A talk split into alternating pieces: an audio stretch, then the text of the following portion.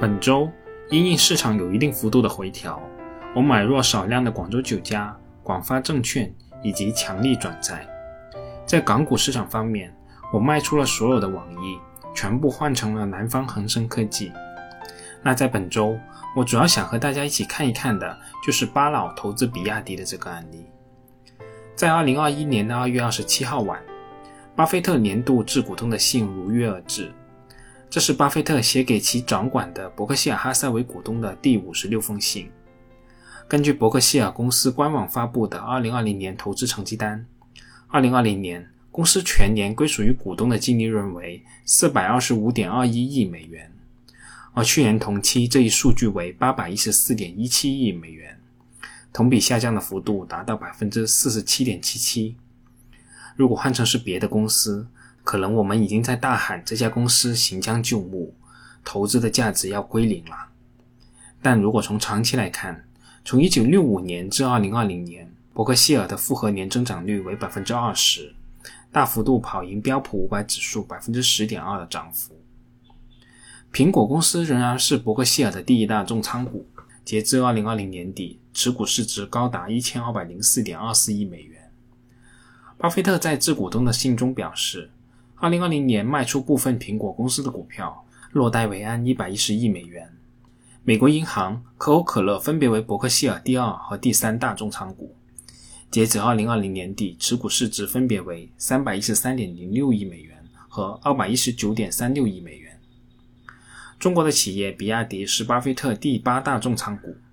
截止二零二零年底，伯克希尔持有二点二五亿股比亚迪的股份。市值为五十八点九七亿美元。相比在苹果、美国银行等公司的成功，更多是靠业绩的增长，从而实现每股收益的大幅增长。比亚迪在巴菲特的投资组合当中，还真算是个异类。给大家看一个简单的数据比较：比亚迪在二零零九年实现的每股收益是一点七七元，而预计在二零二零年，比亚迪公司的每股收益可能还不到一点七元。从这个简单的数据比较。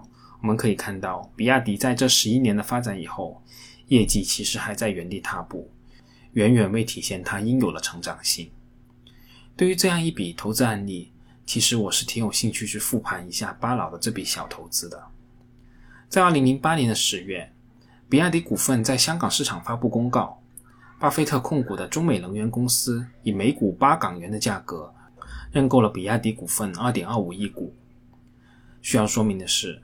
在二零零八年的九月二十五号，香港股票市场的比亚迪股份当时的股价为八点三四港元，和巴菲特入股的八港元相差无几。因此，我们基本上可以用这一天作为巴菲特当时入股价的近似参考。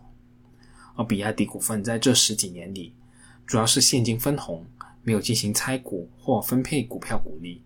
我们这里就不把简单问题复杂化了，我们不考虑复权和红利在投。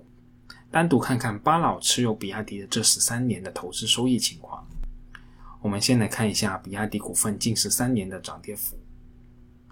如果我们近视认为中美能源公司买入比亚迪股份的价格是八点三四港元，那么到了二零二一年的三月一号，比亚迪股份的收盘价是二百一十三港元。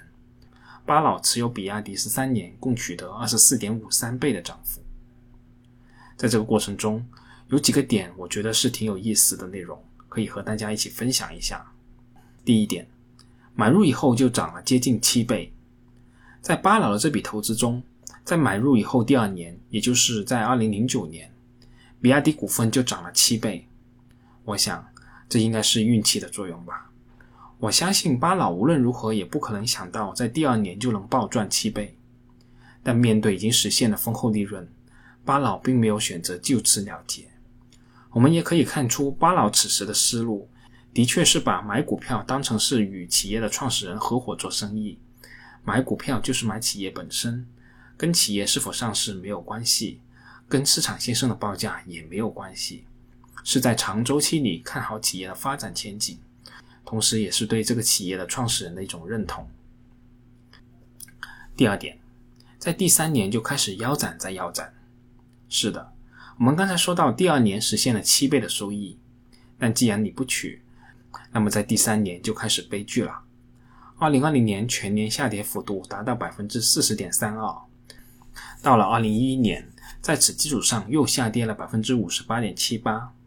如果此时换成是我们，我们曾经持有一只股票，一开始赚了六倍，我们舍不得卖，之后是腰斩再腰斩，我们会不会把大腿都拍肿了呢？这是一个挺有意思的思想实验。第三点。直到二零一七年才回到买入后的第二年的价格，直至八年以后，也就是二零一七年，比亚迪股份的价格才重新回到了二零零九年的位置。在这八年中，既有腰斩式的下跌，也有高达百分之六十三左右的反弹。而巴老在这个过程中并没有买，也没有卖。巴老该不会忘了他人持有这家公司吧？现在仍然有很多朋友在讨论价值投资是否应该长期持股，而我个人认为这绝对是一个伪命题。如果出现了短期套利的机会，我们认为赚钱的概率大于赔钱的概率，这是有利可图的一笔套利，我们当然可以参与。但如果好不容易发现了一家有远大前途的企业，我们最好的选择就是等待它彻底展现它的价值以后，才考虑是否需要做出卖出这个决策。第四点，买入后的第十三年涨了四倍。如果大家以马后炮的思维来看一下，会发现持有了十四年，真正的为我们创造收益的其实就是第二年和第十三年，其余年份的涨涨跌跌基本上都是无用功。也正是因为市场的这种特性，才使得所谓做波段的投资者在付出更多时间精力和交易费用的前提下，很难真正跑赢长期投资伟大公司的投资者。因为他们很有可能错失涨幅最大的那个波段。第五点，买的便宜才是根本。在目前的市场氛围下，国内的很多投资者言必称伟大公司和赛道，而对于这笔交易是否足够便宜，基本不考虑。对于任何一笔交易，付出更少的价格，永远是价值投资的精髓。贵出如粪土，贱取如珠玉。绝对是你在这个市场生存下去的座右铭。在巴菲特对比亚迪的这笔赚二十四倍投资中，我们就可以看出端倪来。在二零零八年的九月二十四号，比亚迪股份的港股股价对应的市净率估值是一点三倍，而到了二零二一年的三月一号，同一个股票对应的市净率的估值是八点六倍，是十二年前估值的六点六倍。对于一家有广阔市场前景，优秀技术和勤奋管理层的新能源公司来说，比亚迪股份在2008年的1.3倍的市净率的交易价格，绝对不能算贵，甚至和今天内地市场上动辄出现的十倍乃至二十倍的市净率估值比较，可以算得上是非常便宜了。由此，我们也可以看出巴老对买入时的估值还是非常挑剔的。尽管这笔交易主要由芒格促成，但是可以看出。巴老也没有在估值上给出太大的让步。第六点，梁老对于新能源车相关公司的看法。在二零二一年二月二十五号的股东大会上，巴菲特的搭档查理芒格说道：“不知道特斯拉与比特币哪个更糟糕。”他表达了对电动车部分个股过度炒作的担忧。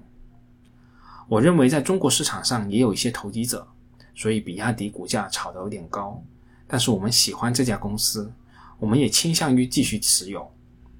关于比亚迪，查理芒格表示，比亚迪过去几年的股价涨幅很快，因为它处于一个非常有利的行业地位，抓住了汽油车向电动车转型的先机。好了，关于巴老投资比亚迪的这个案例，我们就先说这么多。本周就这么多，我们下周再见吧。